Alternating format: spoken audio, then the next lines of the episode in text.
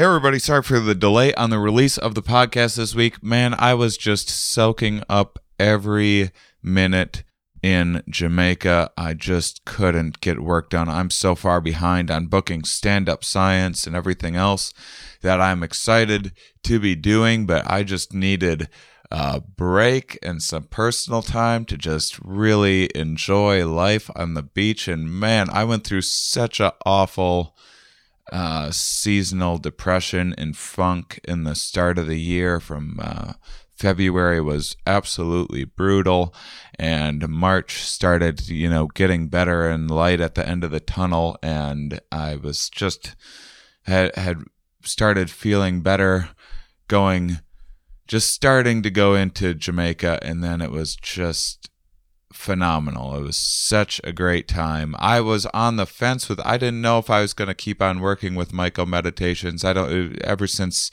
if you've seen my documentary Psychonautics and some of the mental health issues, I'm taking a break from um, from psychedelics, and so I didn't know if if it still made sense for me to um, you know be be helping with these retreats, even though I'm not um, partaking myself.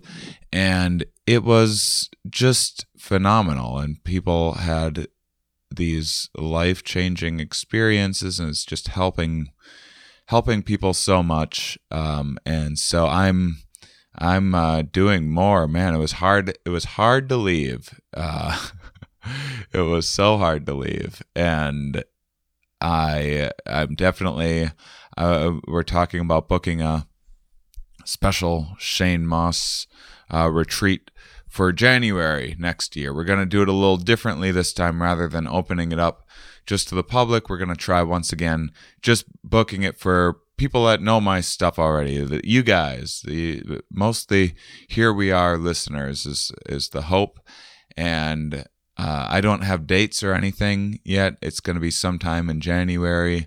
Um, I think we're going to do kind of this comfort level retreat. It's going to be um, a little on, it's the one that I just participated in. The food's better and it's just the accommodations are better and everything else.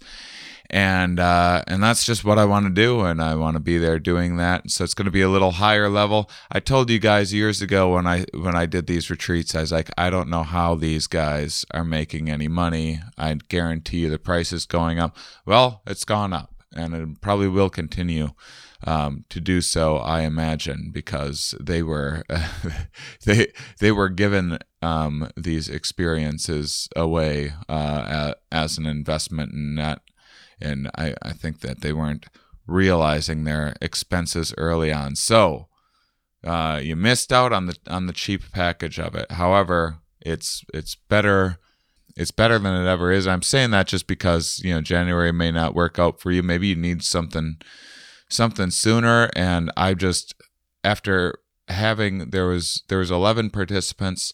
I would say 10 of them had like absolutely life changing experiences and the other the other one had a great time i wouldn't say it was like life altering in any way they had a they had a really great time um but it, what a high number of uh, there in the past. There's been a a few more where you know people didn't get.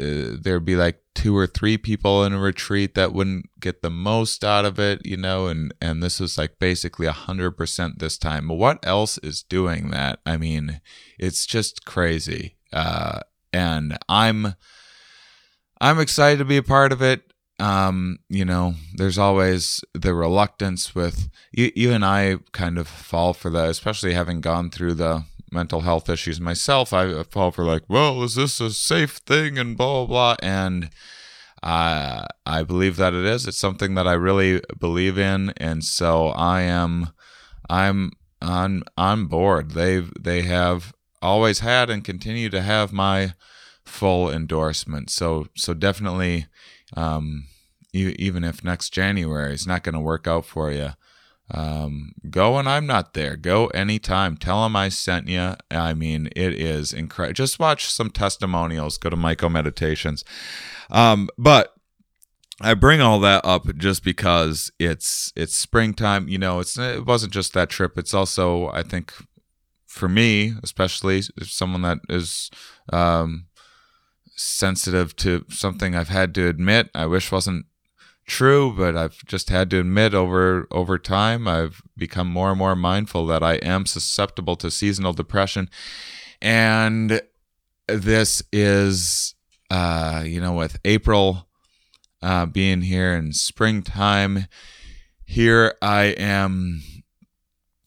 Man, I just went from just being miserable and unproductive and feeling just ah, just miserable to numb um, for such a brutal stint, and now I am just feeling um, great and on top of the world and productive and pretty balanced. Still working on balance. Never my strongest suit. Um, but I I hope that you're doing the same out there. I've been thinking about it. I liked updating you guys with kind of some of my states because I know there's people out there that also go through anxiety and depression issues and and I'm I'm open about those, but I got to I got to let you know when I'm feeling good too so you know that there's hope out there, there's light at the end of the tunnel. We all go through these ebbs and flows and so I I hope that uh that if you're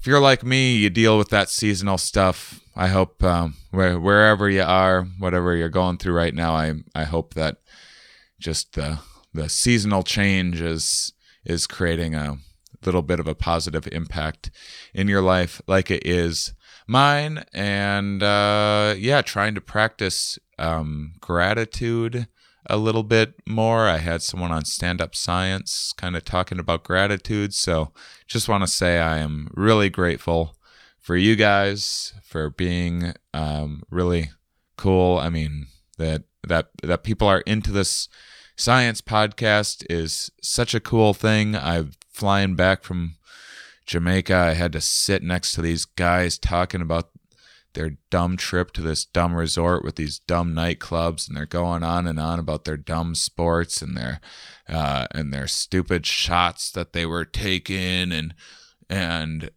uh, and they were they were like excited that there was a Margaritaville. they just had a very different Jamaican experience than I than I did, and I, and that's just like so much of the general population. of not to not to rail on on uh, whatever makes makes people happy but man to know that there's people out there that are interested in a little more elevated content having having some intellectual conversations learning things um, is it means so much to me. So you guys give me so much hope. So uh, I thought I would share with you how good I've been feeling lately. So thank you all and enjoy today's episode. Are we? Yes. Where are we? Here. Why are we here? Not entirely clear. We are misfits thrust into existence by random chance, with no hints at all as to how we're supposed to make sense of it all. It's immensely bizarre. Here we are. Hello, everybody, and welcome to the Here We Are podcast. Today I am in Norfolk, Virginia. Woo! Talking with Alex Proaps at Old Dominion University. Alex, how are you doing? I'm great. So uh, you're doing stand-up science tonight. I was lucky enough to get you to do the podcast right before we go off to do stand-up science. So you're getting a lot of Shane Mauss in your life today. This is a big Yeah. this is a big Shane day for you. It's big Alex day for me. Okay. Um, so so this is exciting. We're we're going to be spending like five hours together or something True, like true. that. Um, so we'll see. We'll see how it goes. So Yeah. far, so, So good. far, so I good. think I think it's working out okay. Yeah. Um, can you tell listeners uh, and me actually as well? I'm also interested. what is it that you do? what is it that I do? Seems like you do a lot of stuff. Um, I wear a lot of hats. Um, but I guess the real question is usually related to your job when you ask, you know, what do you do? Um, so I basically study how humans interact with technology. So mostly robots and virtual reality. Um, so I kind of, as a psychologist, take everything that I know about humans. So how they perceive information, how they make decisions, how they socially interact with each other, and then apply that to how they interact with technology. Um, what are people more scared of?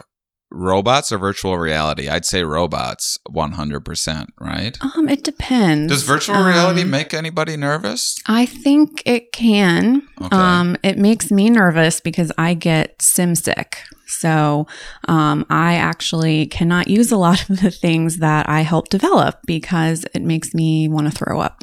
Oh, I thought they Yeah. were I thought they were taking care of that. No, it's there's some individual differences still. So some people are just more susceptible to getting sick. Hmm. Yeah, they've taken care of a lot of it, but then some of us still have the joy of experiencing the the different symptoms of of motion sickness in a simulator. Hmm. Yeah, robots never make you throw up. They Um, they jobs, might start really? making us throw up. yeah, because there's some non-lethal weapons now that robots might yield that can induce vomiting. What?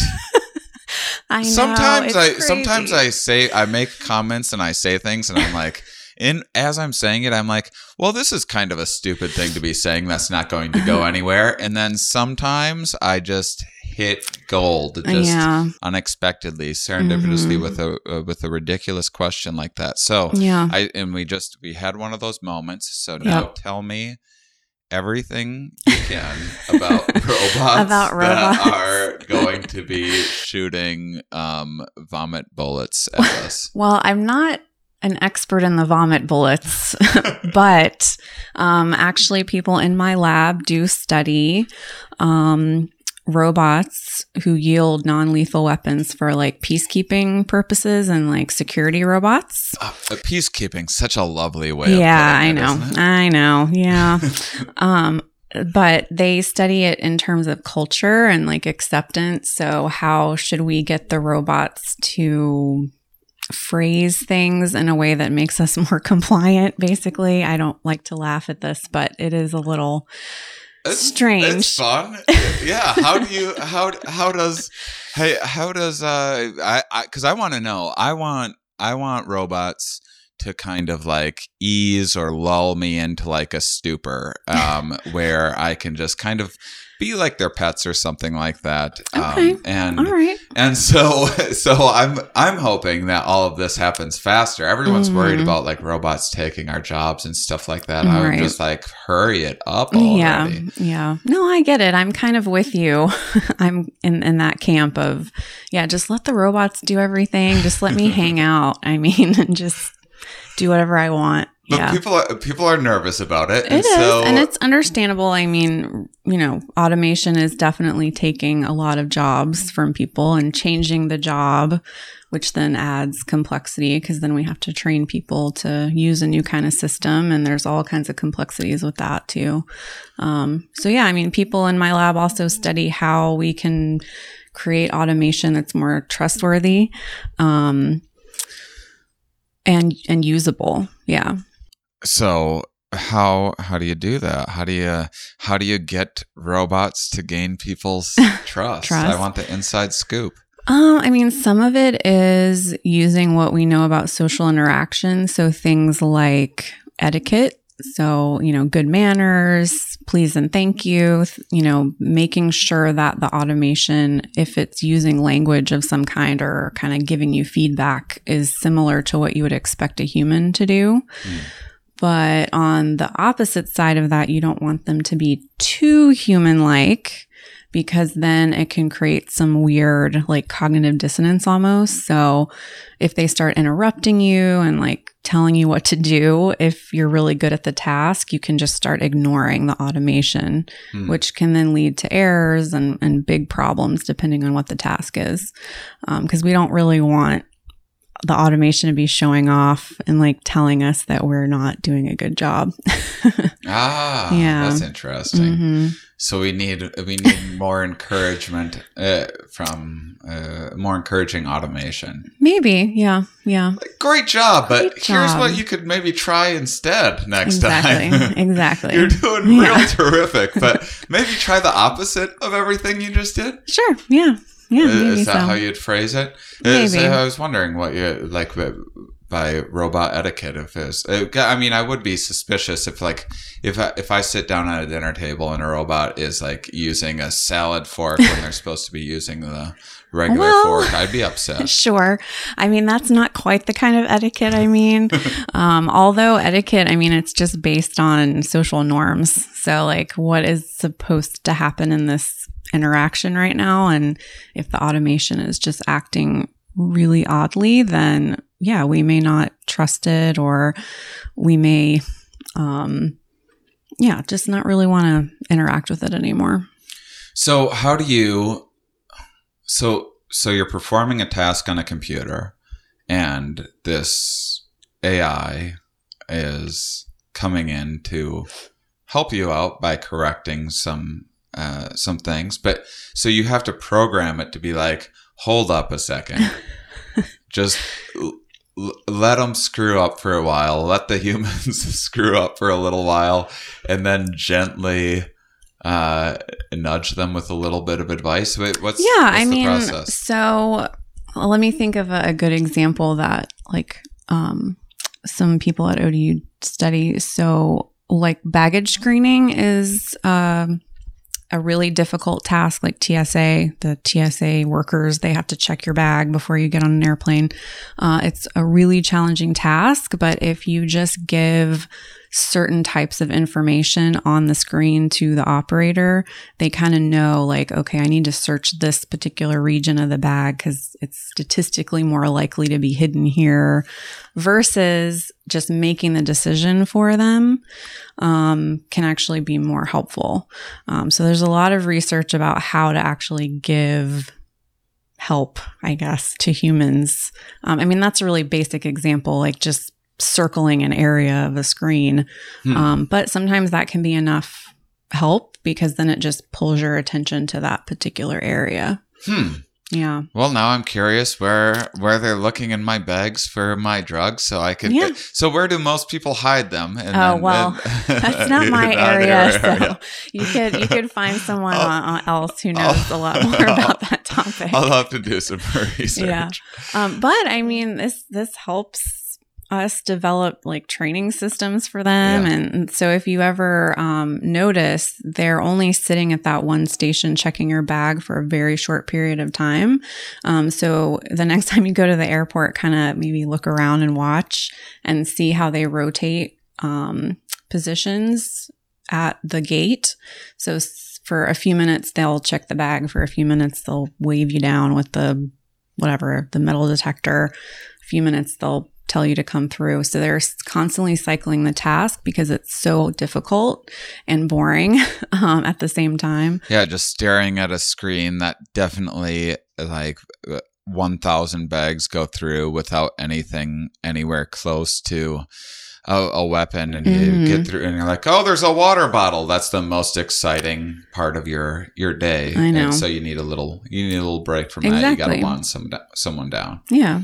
And on the flip side, they miss a lot of stuff too. So um, I don't know the stats exactly, but there's a lot of stuff that still gets through Hmm. um, because they don't see it. Well, how do you even know a, a statistic for such a thing? Like how how are they able to be like we missed twenty percent of the? Th-. Well, how do you how would you know so that? some of it is that um, like coming back, they might find it, or I, you know, I don't even know.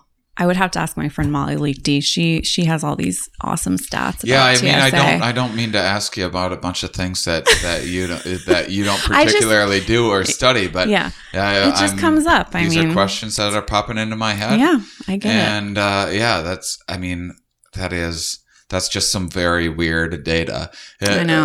like, I know. we we missed 1,000 things a day. Well, how do you know that? so some them? of it's calculated based on like this is how much we know we confiscate. So they do confiscate quite a bit. Mm-hmm. So they can kind of calculate, okay, well, this is the percent that they've actually, you know, pulled out of people's bags on like a monthly basis or something. So I'm sure there's some statistician that knows way more about hmm. how all that works.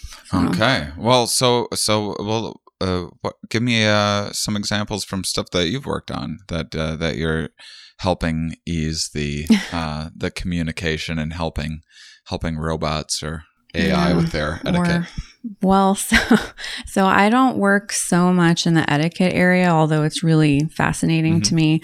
Um, right now, a couple of projects that I'm working on. Um, one is looking at uh, designing gesture controlled robotic arms.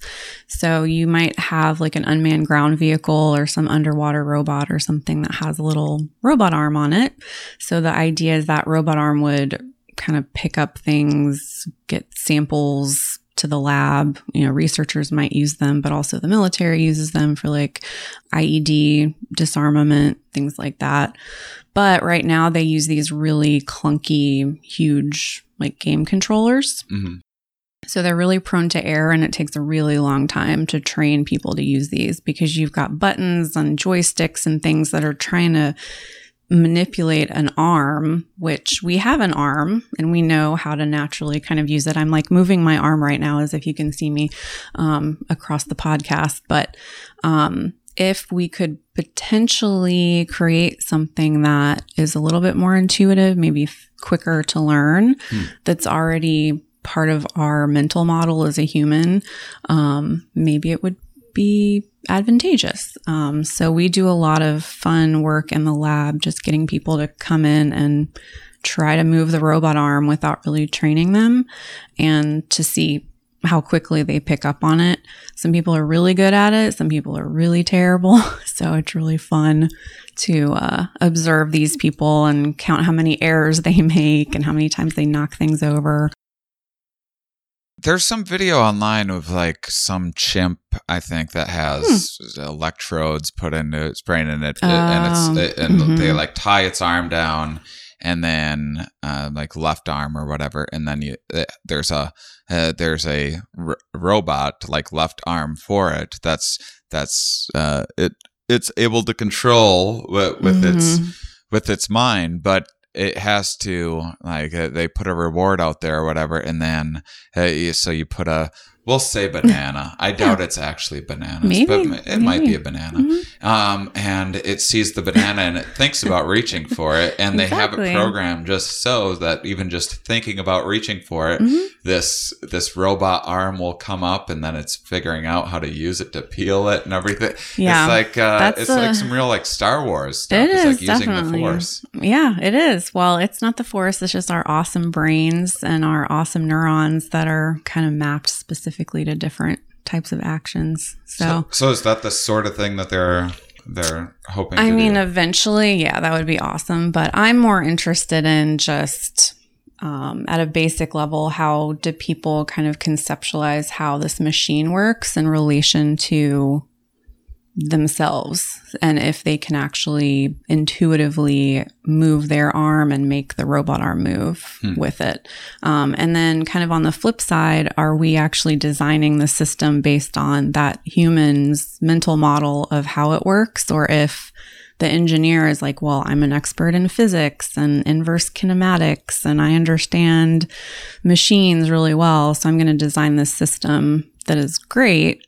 But then if a person can't use it, that's kind of where I, I step in and say, well, let's find this happy medium and figure out how we can actually make it intuitive and user friendly. Right. Like Yeah. um like economics needed behavioral economics Yeah. because economists would be like, here's how you should spend money and therefore Exactly. people should be doing behaving in this way. And Right. people had to be like, but actually humans psychology doesn't work that way. Exactly. We're super irrational.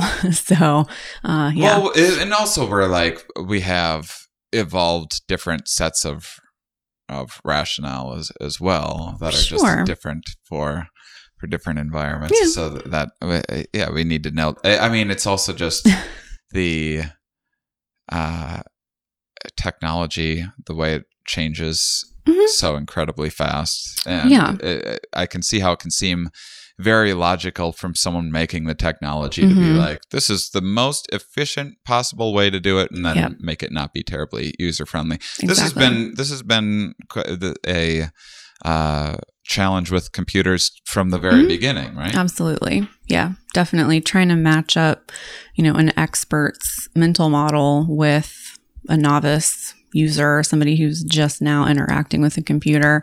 Um, tonight, I'll actually talk a little bit about this, but um, even now, kids, you know, they'll reach for a magazine and try to push on it and swipe it because they think it's shiny, so it must be a touchscreen yeah. you know, their mental model for how to interact with that thing is different than what ours is. Yeah, magazine doesn't swipe in the same way, and it's very frustrating Yeah, when you yeah. don't just like aren't instantly transported to different worlds. and It's just this one boring book. It is. You actually have to turn the page. I mean, what is that? Hmm. It's just too much work. Hmm. So, so what are what are you doing um, in that vein? How, uh, like, what's your uh, what's your kind of day to day work entail? Uh, if I'm doing uh, kind of basic or applied research in the lab, I mean, we bring people in and I sit them down and train them a little bit and then just kind of hang out with them and watch them interact with the system, ask them some questions. Sometimes I try to get them to kind of think out loud while they're interacting with it and kind of telling me, um, you know, I'm trying to do this, but I'm not able to do it. Why isn't it reacting the way I want it to? Uh, and then we get really awesome data and then we sit through sift through all of that and code it and get kind of a, a good picture of um, general human behavior. Uh, and then i take that information and write design requirements and um, get that information to my developers and then they kind of make tweaks and we just kind of do this iteratively until we get something that's awesome. So, what what are some common mistakes that us inept primates are making with this fantastic technology, uh, with the robot arm let me think or any example? Uh, any example? So another thing I'm working on is uh, how to explain this in like a few seconds. Well, Um, we have forty minutes, so you can. um, all You don't need to rush it. Okay. All right. I'll I'll give you the lowdown. So, um, right now, uh, drone operator. Uh, so this project is with the army, um, looking at how we can maybe redesign um, head-mounted displays for drone operation. Mhm. Uh, so right now, if if you're flying a drone, you just have this really small video feed that kind of comes in, and then these people are watching the video feed. Um, the problem with that is you don't really get a full picture of your environment around you. You just have this really small, um, almost like looking through a straw effect where you can't really see everything around you. So because technology is so awesome now, we can actually pull GPS coordinates to the from the drone uh, into a laptop and kind of give them more peripheral vision. So it's it's called synthetic vision, where you're basically like flying in a virtual environment, but the virtual world is the terrain that's around the drone. So uh, we're able to to put augmented reality information, like ad- additional information in the system in the head mounted display for them, so they can kind of keep track of where they are, um, where interesting things might be that they want to check. Um, a lot of this is like search and rescue kind of work too. So trying to map out an area before they actually go in um, to try to to rescue someone. So now I've forgotten what I what the whole point of that was. Oh, I I, remember. Yes, I remember as well. I remember now We're on track. people um, who so right now we use an xbox controller Okay. um, so people who have never used an xbox controller before um, might use different buttons thinking that they are going to do specific tasks or functions in the interface differently than somebody who is an expert in an Xbox controller or who plays like a PlayStation. So their experience with other game controllers can kind of negatively impact what they think the Xbox is supposed to do. Oh wait, so the more experienced video game players are worse? Well, it's because the system isn't like a game. Hmm. so we're trying to make it more like an actual operator would use the Xbox. So, for example, like pulling down on a joystick would fly a plane up, it would increase the elevation. But people who play video games that aren't mapped that way, they may not understand that. And so they might push the joystick forward, thinking that it's going to make them go up higher.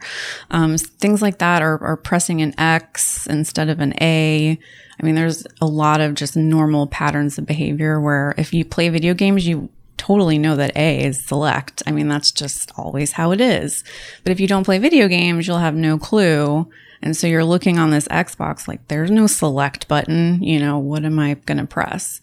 Um, so just trying to map it to how people would normally use it, just intuitively, and to see how little training they would need, I guess. Yeah. Seems important if you're if you're doing. I wonder. I wonder how many how many little oopsie daisies have happened with drones where they're like, oh, whoops, I hit the rocket button rather than the care package. Well, um, it wouldn't be the rocket button, um, but luckily there's a lot of you steps. mean that wasn't that wasn't a ridiculous example? That I, I mean, it's not as ridiculous as you might think. Um, unfortunately, yeah. um, yeah. Luckily, we have to still go through a lot of steps before we get to that rocket launch part uh, of the drone behavior. Um, but yeah, I mean, drones crash all the time, and they cost way more than you want to know. I'll just yeah put it that way. I spent So- like four or five hundred dollars on a drone, Mm-hmm. and I flew it at a exceptionally high speed Oh. into um, a field goal post. I was trying to make it under, um, Yeah. and uh, was Whoops. getting a little cocky. Sure, of course. And uh, you know, I was feeling I had two days of experience under my under my belt, and Right, figured exactly. Mm-hmm. I, I had mastered this, and I watched my my drone explode.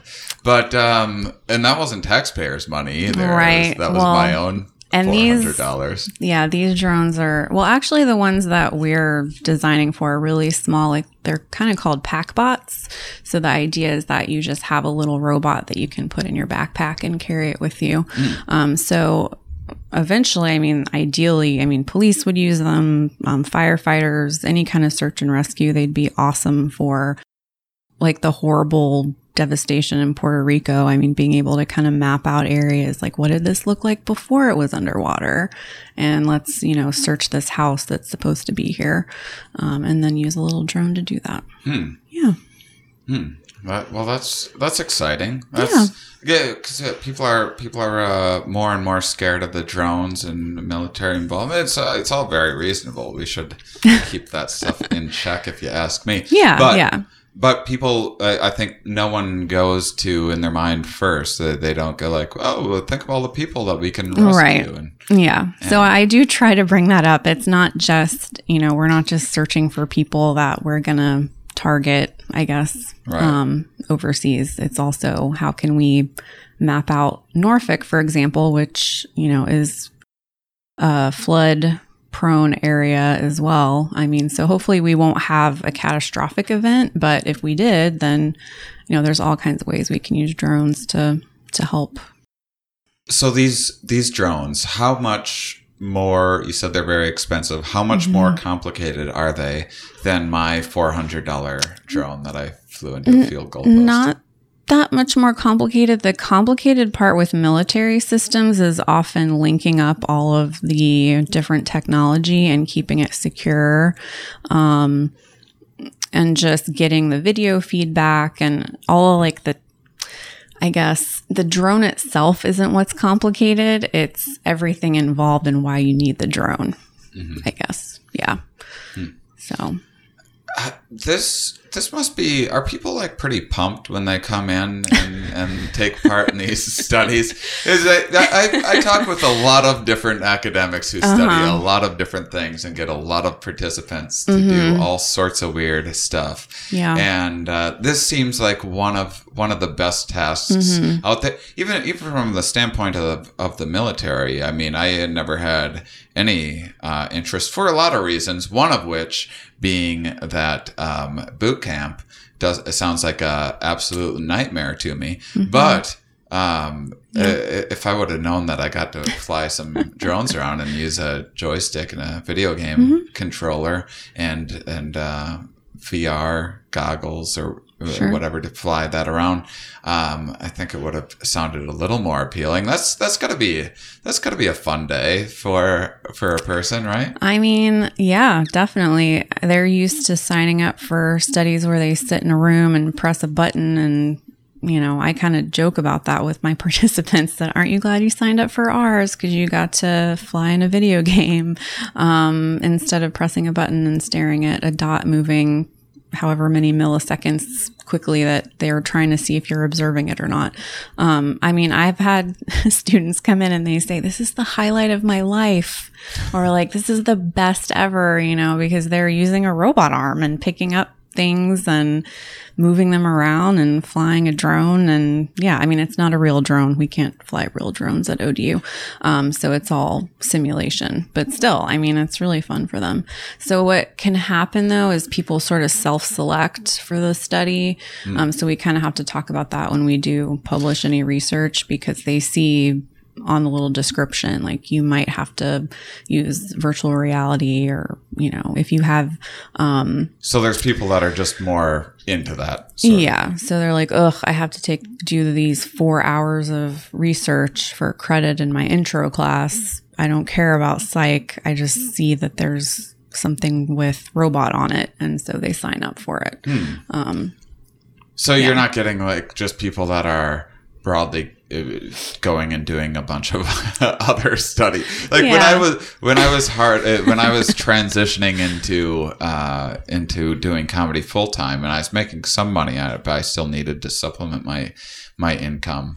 I, I tried doing a few studies that Sure. Mm-hmm. I'd get paid for or whatnot. But that is, so I, I don't know how many of those people are showing up that are Um. like missing their eyebrows and have have some stuff leaking from their ear, and then they're they show up and they get to fly drones around. I'd be pretty excited super about that. Well, at ODU, we have um, requirements and courses where students have to sign up for research because, I mean, the idea is that they should kind of understand that this is how all the stuff that they're reading in their textbook was collected um, through research. So they end up signing up to get course credit. And then some of our really awesome, like government funded contracts where we actually have money and can pay them, um, especially we especially try to pay them if we want them to come back like a couple times. You know, nobody wants to sit through two hour study um, without getting some kind of compensation. Um, but yeah, I mean, people just seem excited to participate in our stuff. Um, and, and when you come to the lab, I mean, there is a lot of cool tech. We have head mounted displays, and we used to have a treadmill that they were doing um, some work with. Uh, the military like loading them up with backpacks and seeing how long they could do a task like running on a treadmill um, but we don't do that anymore um, so yeah our stuff's way more fun i think than Hmm. Um, yeah, well, I'm glad you got rid of the treadmill. If I would have Yeah. walked in, I saw a treadmill there, I'd be like, uh oh. i know Um, yeah. It- Although I will say a lot of the research at ODU is more applied. I mean, in the psych department. Um, so even though you might sit down and just be pressing a button, a lot of it is still an applied task. So they might be doing like a luggage screening task. And so they understand that this is eventually going to help you know, TSA training or something like that. So I think it's easier to get kind of invested in doing a good job during the study if you kind of know this is actually, it's What not just a basic science kind of experiment. Yeah. Do you do you uh, when you mentioned that you're paying people to come in for two hours? Have you ever tried not paying people? Because there's, I would see, I would think that there'd be some intrinsic motivation there, uh, and it might just be enjoyable for people to take part in these in flying a drone around or whatever. And now Yeah. now you're paying some. That's you monetize anything. Then they're like, good, now I gotta I do backflips with the drone some more. Ugh. Yeah, over justification effect. That's yeah, when you start paying people for something that can cause the opposite effect that you want. I'm just Um, I'm just imagining someone just really bored with uh backflipping drones around. just I hating it. mean, or somebody who, well, yeah, I wouldn't really enjoy it, but even Not for you. Not really. No. Do you, you get a lot of guys doing this? Mhm. It's a, a Yeah. male oriented. So, uh, yeah, we. Interestingly, yeah, because um, psych. I mean, that's not a big shocker to me, but It's not. It's No. not. Um, yeah, I mean, generally we tend to get more female students participating in research because they te- there tend to be more female psych majors. Mhm. Um, but then a lot of our studies we end up with equal male, female, or more males than females, and that's very strange for um, a lot of psych studies. Yeah. yeah, well, I think ladies want to know how the brain works a bit more, Sure. and guys, guys, uh, we like playing with our toys. Sure, exactly. So that's why, you know, human factors is like the perfect blend of both of those Hmm. worlds. Yeah. So, uh, actually, I'm just going to pause for a moment. All right. So, I just had a little bathroom break, and uh, Uh, you know, I'm I'm going. I, I'm I have this wonderful technology. I'm able to pause the podcast so I can I can go off and run and use the bed, but. Robots, robots don't need to stop for bathroom breaks, and I need to do it because I'm I'm drinking coffee because I'm too tired. Robots don't need coffee. Why are we even messing with this robot human? Why why are we even training humans to to uh, to operate these these things that they're inept with? In in the first place, we're bad at it. We're having to like uh, bend over backwards to to get humans to use these complicated things. Is it is it just is it how how necessary is it that we train him? Is it just like is this just like a little bit of a bridge in time before before the artificial intelligence can just take it over and do it without us, or, or what's going on? What are what are we there for? I ask my I I I wake up each morning and I go, why am I here? Yeah. Why are we here? What is the Um, well, luckily, we do have people that ask those questions. And I mean, it's definitely complicated. Um, I would say, though, that we are better than robots at certain tasks. like Like, dazzle um, me, dazzle me with your uh, uh, with these wonderful human attributes. Yeah. Well, we have this thing called a brain that Ooh. is really good at taking all of this sensory stimuli in our environment and making sense of it pretty quickly. My brain loves it when you brag about it. Uh, by the way, oh man, just my brain just love hearing about how smart it is? well, it's pretty it's it's not necessarily smart as much as it is efficient. okay. Yeah, so it's it- efficiency based. Uh, yeah. kind of like a, a efficiency based pattern recognition. Yeah, kind of. machine, yeah. kinda? So, like, experts, I mean, get really good at matching patterns in their environment. So, like, one example could be um, like intelligence. People who work in intelligence who have to look at a lot of data and make sense of it and kind of figure out, okay, this is a threat versus this isn't a threat. Um, police officers, I mean, they just develop really good skills over time to kind of figure out, well, what what statistically like is threatening or not threatening. Um, robots, though, I mean, Do they? You don't think RoboCop's going to be a better uh, a better cop So- than, than the human police officer? But that AI is going to develop based on the data that we've gathered over time through humans. And so Mhm. human decision making is flawed. So then that's going to make the AI decision making flawed because it's going to be based on what we think we know. Um, that's like a whole other topic um, Right. in and of itself. Um, Well, which I would like to get to at some point as well. Um, I also think that's interesting. Yeah, it is is very interesting. Um oh, what was I going to say? I lost my train of thought. Oh, yes. Back to it. Um, so the idea is that you have to kind of train a system to recognize a lot of different patterns. So you have to teach the robot all these different patterns, all these different objects, what things look like, you know, so they can categorize it and everything. So if you've ever heard of IBM Watson, for example, um, it's this system that can pull all the information from the internet and then give an answer or information based on everything it's learned. Well, do you really need to know all the information in the world, or do you just need to know the information that you need to know to make that specific decision. And in the case of experts, they know what they need to know mm. To make a decision. But Watson's listening to this right now as it's True. part of the information on the internet. And then it's going like, well, you make a good point there. and then it's learning from that and, and, true. Then, and then teaching itself to look for more specific information. Indeed. Indeed. that is, that is true.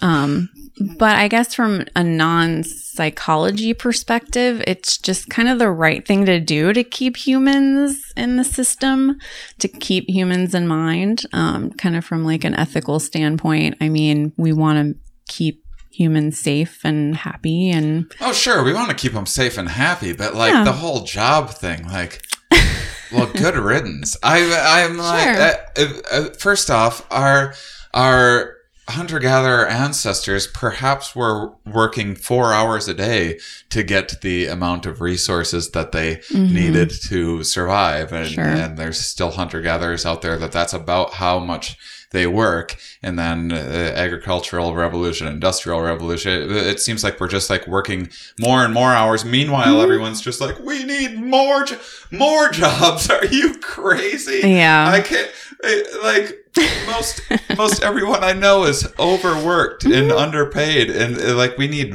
better jobs, sure, but uh, sure. but I I don't. I don't quite get the panic with that, and, and mm-hmm. I'm a mm-hmm. As a former factory worker.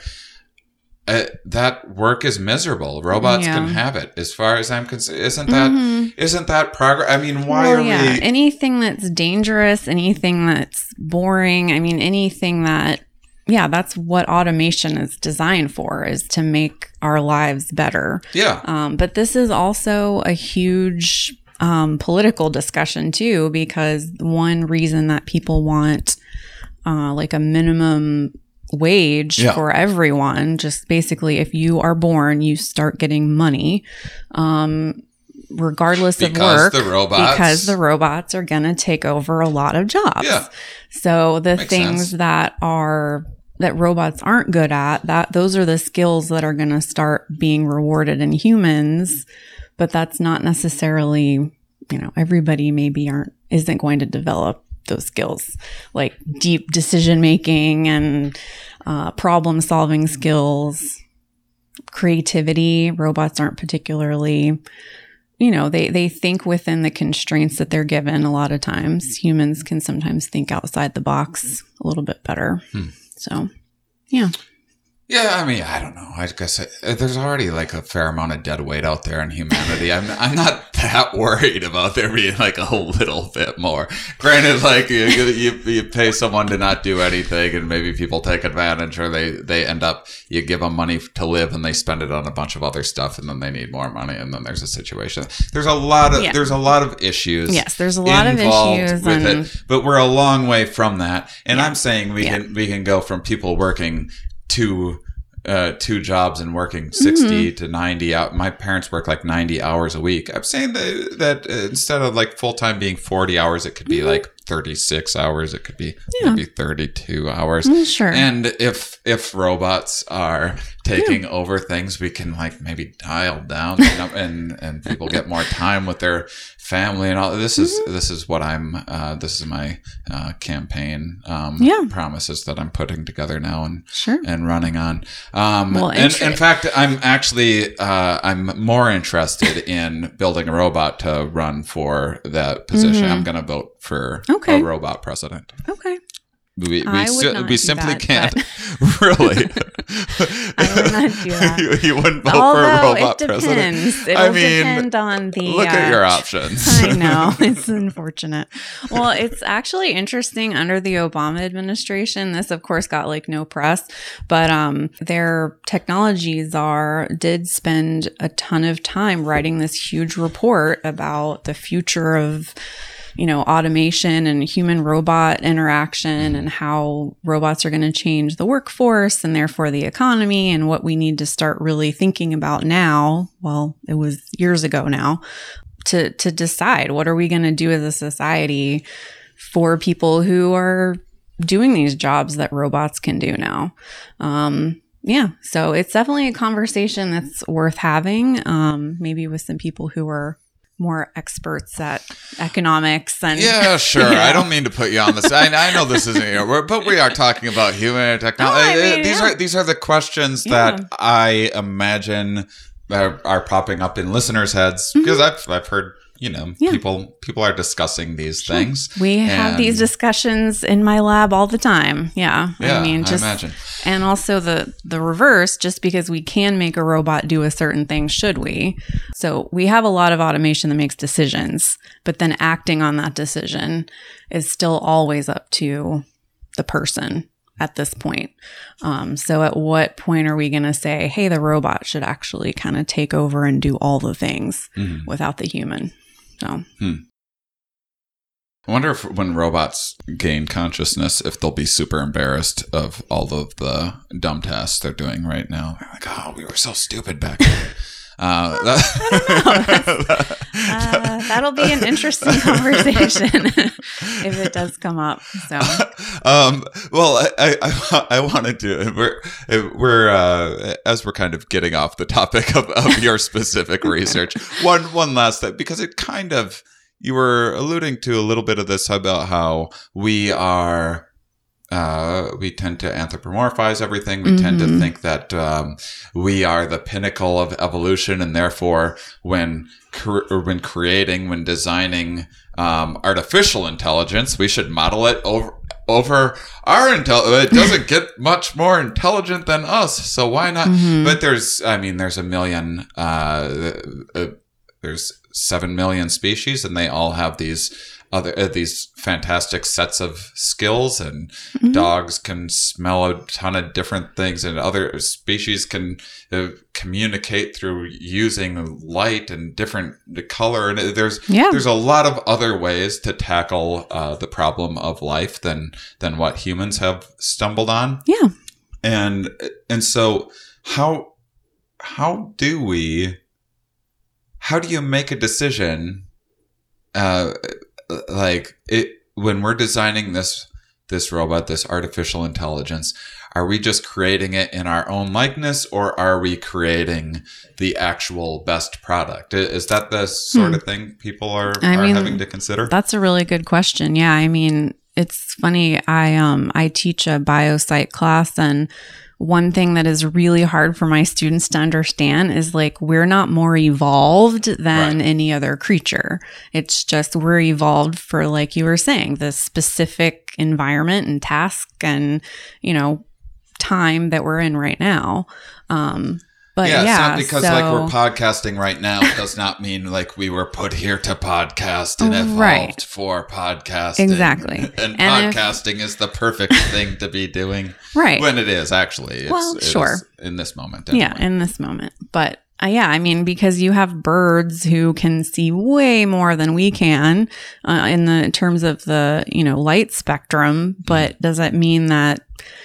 Yeah, how are we more evolved? So I think it's a good question. I mean, we do tend to, right now at least, design systems kind of based on ourselves, I guess, um, and like how we behave. Um, and in fact, we modeled the computer after, or we we conceptualize human information processing like we built the computer. So it's almost like this dualistic relationship. Like how we explain computers is sort of how we explain the human brain too, which is kind of wrong, but that's just the simplest way to do it. Um, so yeah, I don't know. I mean, I wish that we could kind of step outside ourselves a little bit and think about how we could make something I don't want to say more evolved. Um better suited for better- the tasks yeah, that we that we want them to it's, do. It's all about yeah, designing for that task and that environment. Um that situation or within that system. So I, I think, you know, we are doing that to some extent. Uh, because similar, uh, similarly, uh, when people are like, "Oh, well, there's uh, there's going to be the Skynet, and we're going to have to go to war with robots," and and I mean, one of the big, um, uh, like people are just projecting. The, Mhm. these are like human values and instincts, and there's no. Right. Uh, uh, this is a we have a long evolutionary history of of having times when having some in group out group bias uh, kept us alive and Mhm. and and safe. That is um, now I would say outdated. Um, Sure. And and that uh, uh, but these are kind of uh, some of the the instincts that that um, drove us, or at least evolved within us, and and there's definitely uh, not as much when you're starting from scratch, like we are with artificial intelligence and robots. We don't we don't necessarily. I, I mean, unless you're building a robot to be really good at war or something like that, there's no inherent reason why the robots should turn on us. what, I Yeah. mean, what's the incentive? Mhm, Sure. Well, and right now, I mean, we do have, I mean, we adopted the law of robotics based on science fiction. And yeah, I mean, we still today make sure that the robot is designed in a way that it's not going to hurt people. so, or itself, as long as it doesn't hurt the person. So, I mean, we do have these kind of goals or laws, ethics when we do build the system now.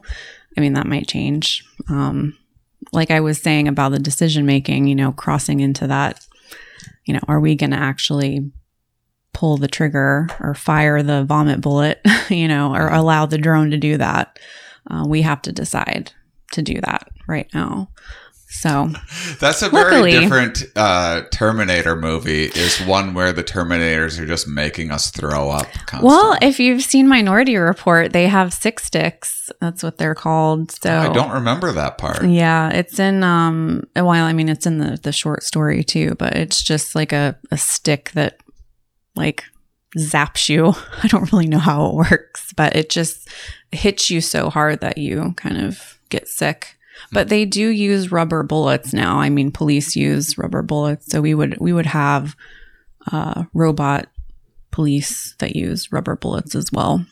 Hmm. I mean, Dubai and China have robot police already walking re- around. Really, hmm I didn't know that. Yeah, and even in DC, are- Boston, they the- have. What? tell me about these robot police. What are they up to? What, what, They- are, what kind of tests are they doing? Are they like parking police? Are they? Um, they it's mostly security. I mean, a lot of other countries have like zero privacy, so you have them monitoring and doing facial recognition, um, kind of work and scoping it out to see if there's any bad guys, I guess, um, around, uh, and just monitoring behavior, making sure people are doing what they're supposed to do. Yeah, kind of weird stuff. I mean, we have um they're not humanoid robots, but we do have security bots now in like Boston and DC um, that just kind of patrol around parking lots and companies buy them to monitor different areas so they don't have to hire people anymore. Or they're like little little. Uh, Like little pod looking things almost. it's just like a little Roomba that runs around and makes Yeah. sure that you're su- supposed to be there and, and that Mhm. you're not you're not Yeah. just parking in the parking lot and then running over to the uh, Jamba Juice or whatever. Right, exactly. And then it has like a little thing that spits out the ticket and you like take it off the thing. And yeah, there was a joke about how if you want to destroy robots, just build a lot of stairs because one of the robots like fell in a fountain because it just killed itself apparently. It said everything was fine and then it ended up in a fountain. so it's like they couldn't figure out if it purposefully did it or if it was just an accident. Uh, the first self-aware robot. Oh I oh. I'm aware, and I'm checking out. and I'm gonna go bye bye now. yeah.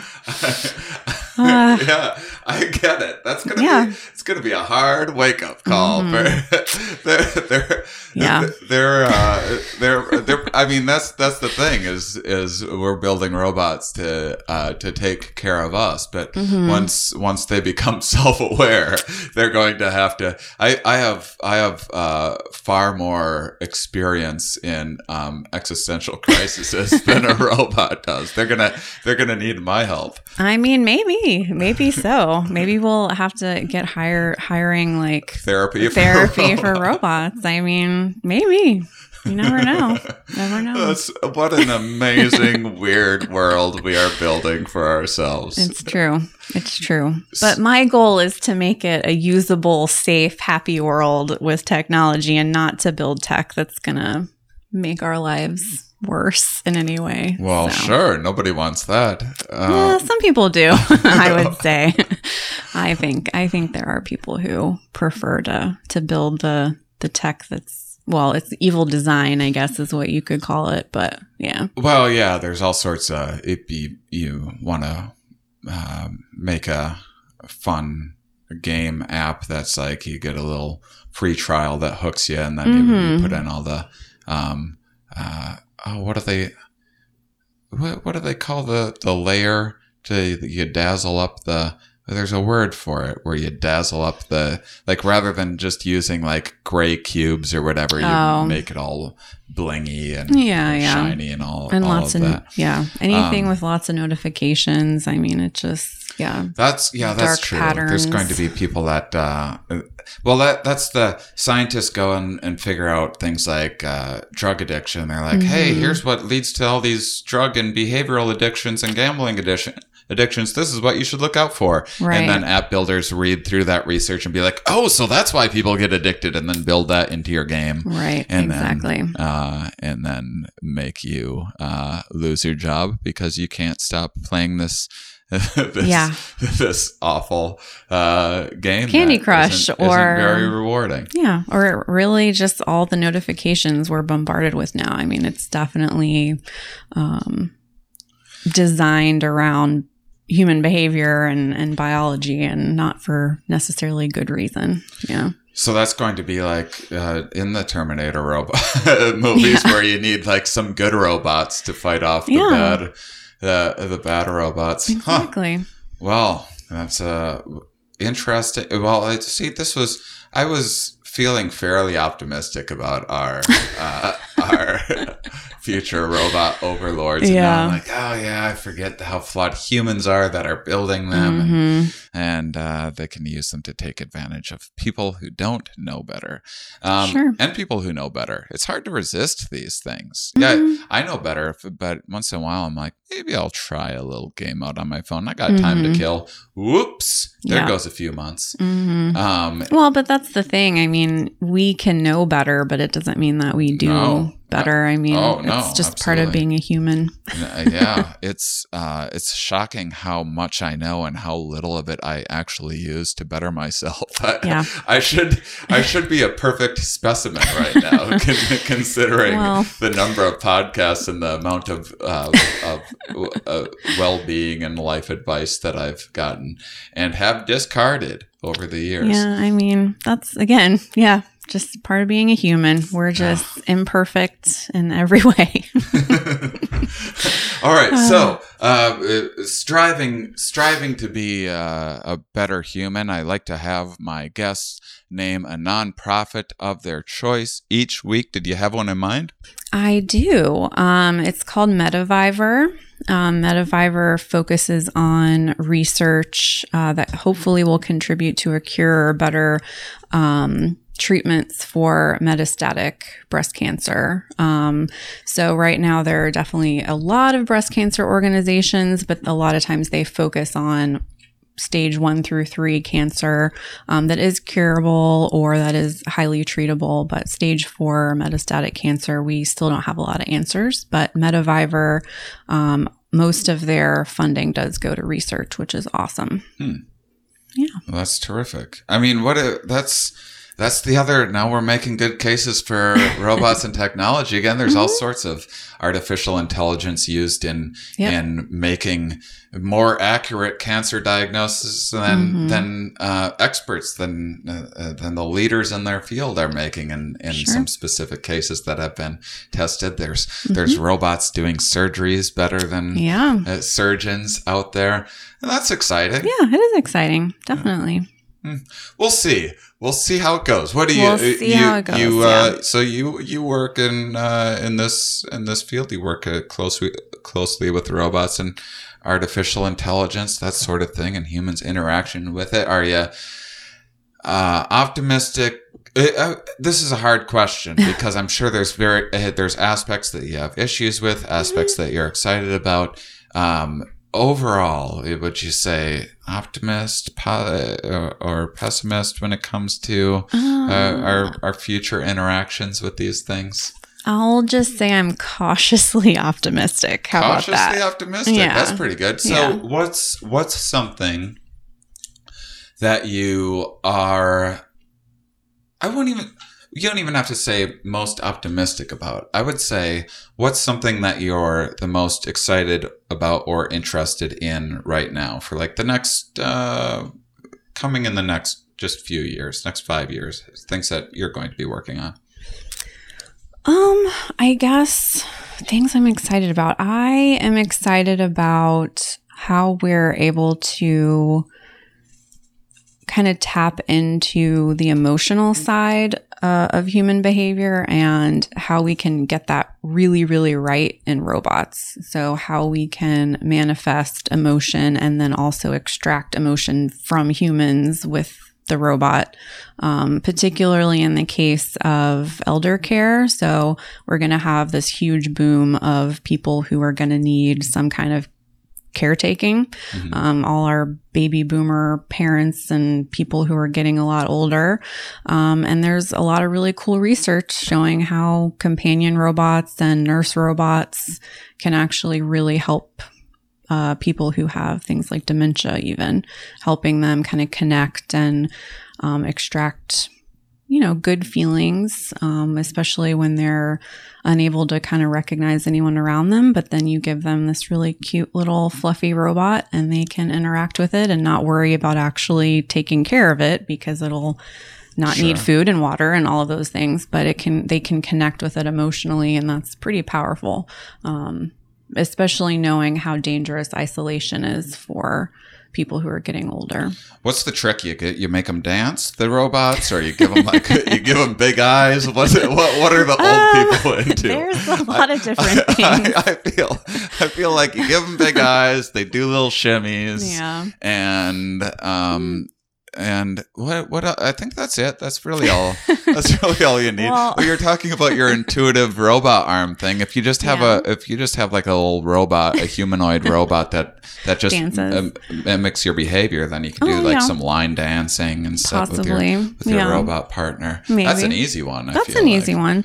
But I, I personally like the cute, cuddly robots. Sure. So the ones that you actually like can pet and they coo at you and purr and give you some kind of positive like feeling or reinforcement back. So Yeah, you don't need like a dog robot or a cat robot. You don't need to decide. You don't need to be a cat or a dog Yeah. person. You can be a cat dog person. Yeah, you can have a cat dog robot. It's Totally. got two heads, three heads. You Yeah, can have eight a heads. Chimera of nothing- multiple different but a bunch of creatures. just different animal heads. as long as it's fluffy, it doesn't really matter. Yeah. Perfect. That's exciting. All right. Well, thank you, Alex Proaps, Yeah. for Thanks for having me. It's been fun. Yeah, it has been a lot of fun, wonderful conversation. Thank you, listeners, for being such wonderful, curious people.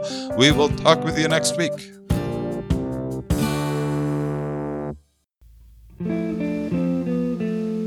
Next week on the podcast, we're going to be talking with Itai Yanai, talking about his book, The Society of Genes. Got to check this book out, guys. You know, The Selfish Gene, Richard Dawkins' famous landmark book that kind of changed uh, changed the world in a lot of ways. It was really impactful. Taught a lot of people a lot about evolution and got people thinking in different ways. This is a modern day take on that same kind of concept with with a lot of updates on the the current research, current understanding, some kind of reframing of some of those ideas. You know, the the title, the selfish gene, always um, made, especially people that didn't read it, um, it made them dwell on the selfishness aspect and think it was like it meant that we were all supposed to be selfish all the time or something. And um, so it's it's just a better. The Society of Genes is is kind of a, a slightly different take on on the same concepts, just a different kind of wording, different reframing with updated material. So, really cool book. Check it out. And I want to thank you guys for checking out Psychonautics. I, I really uh, love all the reviews that have been coming in. Please keep them coming out in. It's been helping out so much. I've been kind of frustrated because my distribution company, I wanted to release it on April 19th, which is Bicycle Day, which is the anniversary of LSD, or the, the first human LSD trip, discovery of LSD. And which, by the way, I'm celebrating this week by doing a special psychedelic edition of Stand Up Science here in Los Angeles at a great place called Dynasty Typewriter. But I wanted to release it then because I, I, was going to be here in LA to do like other people's podcasts and promote and everything else uh, with with the release going on. So I thought that would be perfect timing. And for whatever reason, they just insisted on releasing it in March, and it was kind of irritating because I was on the road and couldn't do any promotion or anything like that. And so, really, all of the promotion has pretty much just been to you guys. And so, I, um, you know, I've been posting things on social media and stuff a little bit too, but that's not terribly um, impactful a lot of times. And so, I, I really thank you for because we have gotten some, um, you know, we've, we've climbed up the, the charts and documentary downloads on on iTunes and Amazon here and there, and and um, we've gotten a lot of positive reviews and please keep them coming. It was uh, i would love to do more stuff like this in the future. I, I didn't start my career setting out to become a documentarian but definitely it's something that i enjoyed the process of and, and see a lot of potential for in the future so i think that could be really cool um, so check that out check out stand up science have a lot of dates coming up around California.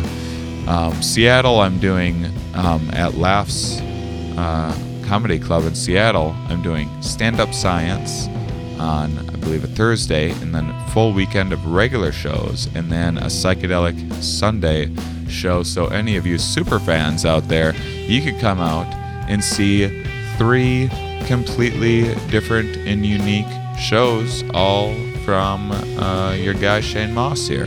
So, uh, something to think about. Just putting it out there. That's kind of a, a special week. And um, figuring out the summer dates. Uh, working on a bunch of stuff for July, doing some UK stuff in August, seeing how much I'm going to extend that and how far we're going to go with that. And um, really just kind of uh, be figuring out the fall from there. Stand up science has been going pretty strong. My expenses were higher than I imagined um, they'd be, so we're probably increasing the ticket price a little bit, and it's more work than I, I imagined um, it would be, and and so so happy that that winter's over and um, spring and summer are here, and I, it's just I'm a much more productive person during this time, so. Um, I, I hope the, the seasons are treating you guys uh, well as well. And um, thanks for listening to all my updates. I hope you find them interesting. Those of you that listen all the way to the end, you are, of course, my favorites.